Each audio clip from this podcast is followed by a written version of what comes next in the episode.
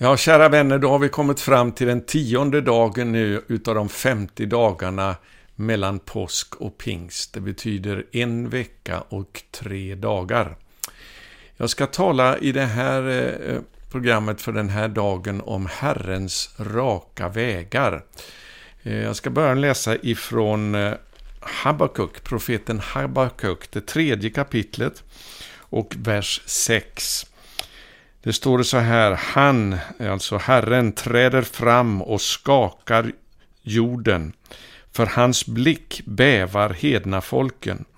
Urgamla berg splittras, eviga höjder sjunker ner.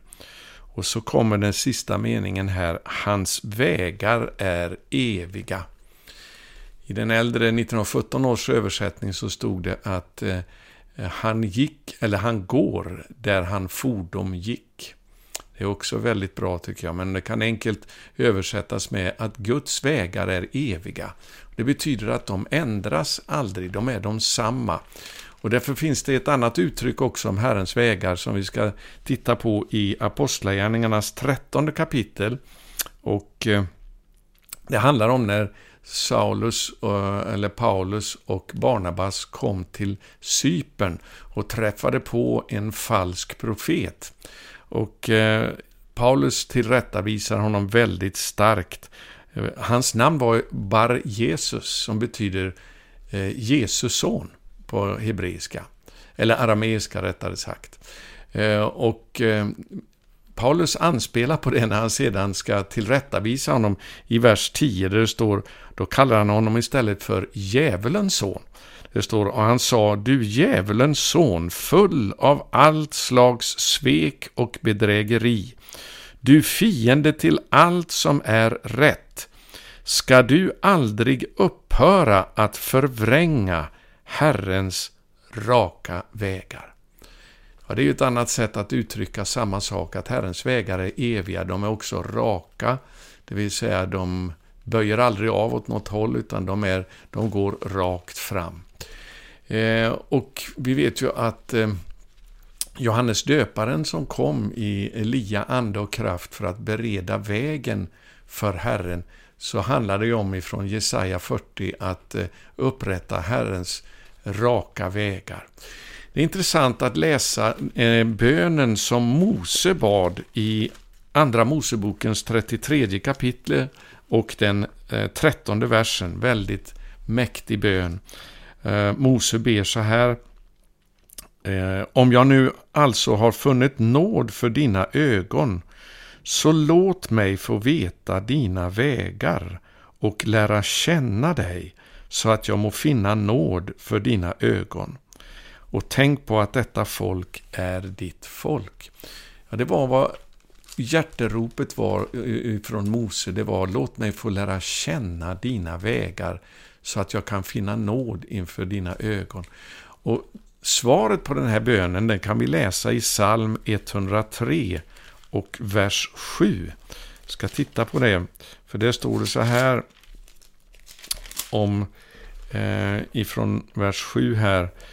Han lät Mose veta sina vägar Israels barn sina gärningar. Så Mose blev bön, bönhörd. Han fick lära känna Guds eviga och raka vägar. Och därför skriver också Hebreerbrevets författare i det tredje kapitlet så här i vers 5. Mose var betrodd som tjänare i hela Guds hus för att vittna om det som senare skulle förkunnas. Så Mose, han fick lära känna Herrens vägar och profeterade om det som skulle sedan förkunnas i evangeliet. Och det var därför som Jesus, när han uppenbarade sig för eh, lärjungarna den första påskdagen, eh, då han uppstod ifrån de döda, han sa allt som är skrivet hos Mose om mig måste uppfyllas. Och så öppnade han deras ögon så att de förstod skrifterna. Och det var ju, precis som jag har sagt här i tidigare avsnitt, att eh, det var ingen tillfällighet att det var just i Jerusalem på påskaftonen, när man slaktade påskalammen eh, i templet i Jerusalem klockan tre på eftermiddagen. Det var precis då, den nionde timmen, som det står att Jesus gav upp andan och eh, drog sin sista suck och utropade det är fullbordat. Just när alltså blodet kom ut ur de här påskalammen som han slaktade. Och det var ingen tillfällighet att det var just dagen efter sabbaten, när förstlingskärven skulle bäras fram inför Herrens ansikte Eh, i templet. Och just den morgonen som Jesus uppstod, som Paulus kallar för förstlingen av de avsomnade, och gör en tydlig anspelning på just det. Därför det skulle uppfyllas exakt det som var skrivet om honom. Och så kommer vi då till pingsten, som ju vi har talat om. Pingst betyder helt enkelt 50. Så när Lukas skriver i Apostlagärningarna 2 att när pingstdagen var inne så betyder det helt enkelt bara när den femtionde dagen var inne. Då kommer den heliga Ande över lärjungarna. Och det här är ingen tillfällighet därför att Gud, hans vägar är eviga. Han följer det mönster som han har satt upp ifrån första början och som han uppenbarade för Mose. Varför säger jag det här? Jo, jag säger det för att uppmuntra till att vi ska be nu eh, under de här 50 dagarna, för det finns en biblisk förebild till det här. Eh, varför ska vi räkna 50 dagar mellan påsk och pingst? Jag ska ge ett svar på det. För det första så visar det, det är nämligen så här att pingstdagen som alltså betyder den femtionde dagen. Det är den enda högtiden på Herrens kalender som inte har ett speciellt datum. Utan det står bara att ni ska räkna 50 dagar från dagen efter sabbaten då ni bar fram viftofferskärven. Vad säger det oss? Jo, det säger att pingsten står i en direkt relation till påsken. Så man kan säga att pingsten egentligen är avslutningen på eh, påskfirandet. Det är den femtionde dagen i påskfirandet. Och när vi räknar de här dagarna mellan påsk och pingst så är det dels en tillbakablick på den första dagen. Därför att eh, den här räkningen den kallas för eh, räkningen av åmern. För den där förstlingskärven den kallas på hebreiska för åmern. Det är åmerräkningen.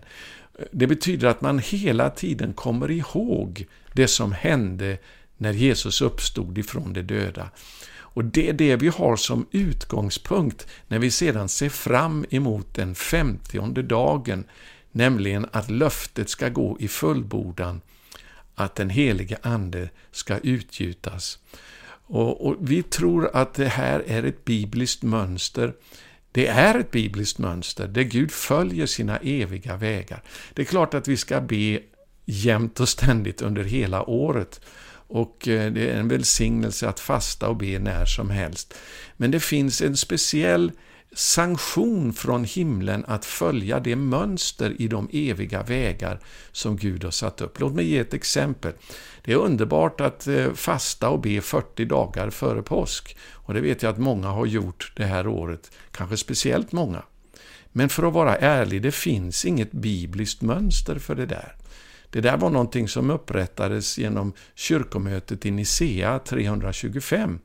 Eh, man tror att det fanns rötter till det innan, men det finns inga bevis för det. I själva verket så här kommer det här, eh, kan man härröra eh, röra det här till hednisk tradition inför vårfesten som vi inte ska gå in på här. Men alltså att fasta 40 dagar, ja, det har en klar biblisk förebild, men inte 40 dagar före påsk.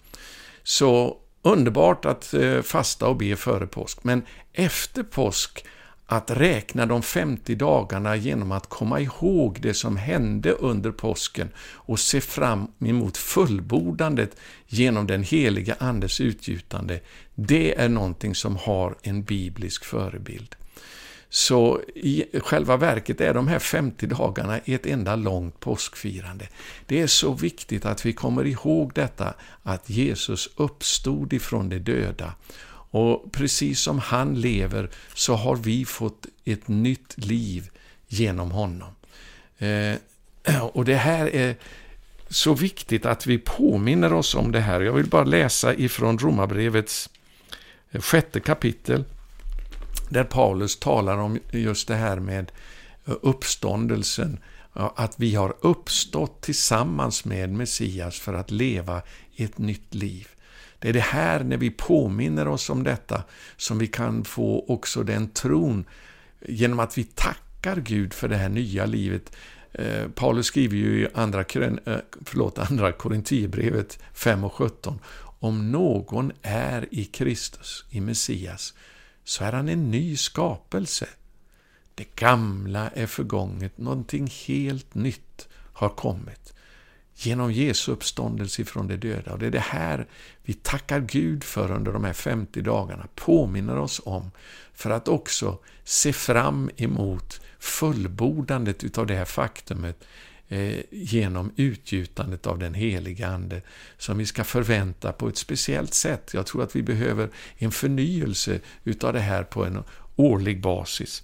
Så det är mäktigt att be om en ny pingst utifrån det mönster som finns i Guds ord. Så låt oss läsa Romarbrevets sjätte kapitel här från vers 1. Vad ska vi nu säga? Ska vi fortsätta att synda för att nåden ska bli större? Nej, visst inte. Vi som har dött bort från synden, hur skulle vi kunna fortsätta att leva i den? Så är det evangeliet i påskens budskap som Paulus hänvisar till här. I vers 3. Eller vet ni inte att vi alla som har blivit döpta till Kristus Jesus har blivit döpta till hans död. Vi har blivit förenade i dopet till hans död. Vi är alltså genom dopet till döden begravda med honom för att vi också ska leva det nya livet liksom Kristus uppväxtes, uppväcktes från de döda genom Faderns härlighet. Så hans uppväckande på tredje dagen, det var någonting som vi ska identifiera oss med, det nya livet som vi har fått genom hans uppståndelse. Vi fortsätter här några verser till. Ty är vi förenade med honom genom en död som hans, skall vi också vara förenade med honom genom en uppståndelse som hans. Så vår synd var det som dömdes till döden genom Jesu död på korset. Eh, då gick domen över vår syndiga natur. Och jag har sagt det här tidigare, det här var så verkligt för apostlarna därför att de litade ju på sin egen förmåga, sin egen kraft. Vi ska aldrig överge dig, vi ska, är redo att gå i döden med dig. Och så misslyckades de allihopa i ett semane. Så när Jesus dog på Golgata så var det en sån, eh, ett sånt slut på lärjungarnas förtröstan på sig själva. Och från uppståndelsen ifrån de döda så fanns bara kvar en förtröstan på det nya livet som de hade fått. Så när Petrus hade eh, stod på pingstdagen och dundrade i sin predikan och avslutade med att säga Låt frälsa er ifrån detta förvända släkte. Vad då för onda och förvända släkte? Det här var ju religiösa judar som kommit för att tillbedja i templet. Jo, därför att i vår egen natur, i vår egen kötsliga natur, så har vi en synd det är en syndanatur som inte kan behaga Gud och den måste dö för att vi ska få ett nytt liv istället genom Jesu uppståndelse från de döda. Det är det här vi påminner oss om under de här 50 dagarna, att tacka Gud för att vi har blivit nya skapelser i Messias genom hans uppståndelse från de döda. Låt mig läsa vidare några verser här till i Romarbrevet 6 innan vi ska avsluta här för idag. Återigen vers 5. Ty är vi förenade med honom genom en död som hans, skall vi också vara förenade med honom genom en uppståndelse som hans. Vi vet att vår gamla människa har blivit korsfäst med Kristus, med Messias, för att syndens kropp ska berövas sin makt, så att vi inte längre är slavar under synden. Ty den som är död är friad från synd. Har vi nu dött med Kristus, tror vi också att vi ska leva med honom. Alltså, dopet är ju ett uttryck för att vi är förenade med genom tron med Messias i hans död och uppståndelse. Dopet är en begravning av det gamla människan. Vi erkänner att det gamla livet har dött, blivit begravt. Precis som när vi kommer upp ifrån dopet så får vi genom tro och förtröstan på Jesu uppståndelse förenas med honom i ett nytt liv. Det står så här, eh, har vi nu, vers 8, har vi nu dött med Kristus tror vi att vi också ska leva med honom. Vi vet att Kristus aldrig mer dör sedan han blivit uppväckt ifrån de döda. Döden har inte längre någon makt över honom, ty hans död var en död från synden en gång för alla, men det liv han lever, det lever han för Gud. Och så säger Paulus i vers 11, så skall också ni se på er själva. Ni är döda från synden och lever för Gud i Kristus Jesus. Synden skall därför inte härska i er dödliga kropp så att ni lyder dess begär. Nej, tack Gud, vi får identifiera oss med Messias död på korset, då vår gamla syndamänniska dog med honom på korset. Vi förenades i hans begravning och sedan i hans uppståndelse på tredje dagen för att vi ska leva det nya livet i honom. Halleluja! Och det här nya livet, det var det som eh, lärjungarna fick växa i förståelsen utav under de här 50 dagarna. Att någonting helt nytt hade börjat utifrån det stora misslyckandet under eh, natten före korsfästelsen så uppstod ett helt nytt liv. Vi vet att när Jesus sedan uppenbarade sig för lärjungarna på den första, eh, på påskdagen alltså, så stod det, det står i Johannes, och jag ska avsluta med det här, i Johannes evangelium, det är så starkt, när han uppenbarar sig för lärjungarna, eh, så står det att han andades på dem. Ehm, i vers 22, sedan han hade sagt detta andades han på er, på dem och sa, ta emot den heliga Ande. Ja, det här var liksom den ny, nya födelsen som de fick genom den helige Ande när Jesus andades på dem. Eh, och i det här nya livet som då började fick de börja växa i det här till dess att 50 dagar senare det nådde sin fullbordan utifrån att den heliga Ande kom över dem. I 40 dagar vandrade de med Mästaren och de sista tio dagarna så var man instängda i den övre salen i uthållig bön på det som skulle komma. Och när vi följer det här mönstret så tror jag att vi också kommer att få se en förnyelse och en utgjutelse av den heliga Ande över våra liv. Och även att det kommer att drabba så många fler. Så vi ska tala mer om det här eh, under de kommande dagarna. Men jag vill uppmuntra er allesammans med att det är den här processen nu vi går igenom under de här 50 dagarna för att längta efter ett nytt fräscht dop i den heliga Ande. Eh, det vill Gud ständigt göra med oss. Anden utgöts på pingstdagen, men vi vet att i det fjärde kapitlet i Apostlagärningarna så stod det om hur den heliga Ande föll igen. Och Det står att de blev alla uppfyllda av den heliga Ande igen. Så det är någonting som vi ständigt kan få vara med om och det är en mönsterbild de här 50 dagarna för oss att ha tro för en ny eh, påfyllnad utav Guds kraft genom att vi följer det här mönstret som lärjungarna gick igenom. Det är spännande vänner. Vi tror på en ny utgjutelse av den heliga Ande över oss och över våra nordiska länder när vi håller ut i bön under de här 50 dagarna. Ja, det blir mycket idag, men eh, tack för att du är med eh, och Gud välsigna dig. Låt oss avsluta med bön. När vi, eh, jag ska be för var och en utav er. Far, jag tackar dig för att du har gett oss den här mönsterbilden i ditt ord, att dina vägar är eviga, de förändras aldrig. Och på, vi får bli inspirerade av den här utvecklingen som lärjungarna gick igenom under de här 50 dagarna mellan påsk och pingst. Där de fick växa i den här förståelsen utav att de var nya skapelser. Och hur eh, den här räkningen av dagarna påminner oss om detta. Och vi får växa i gemenskapen med dig när vi tar tid i bön under dessa dagar.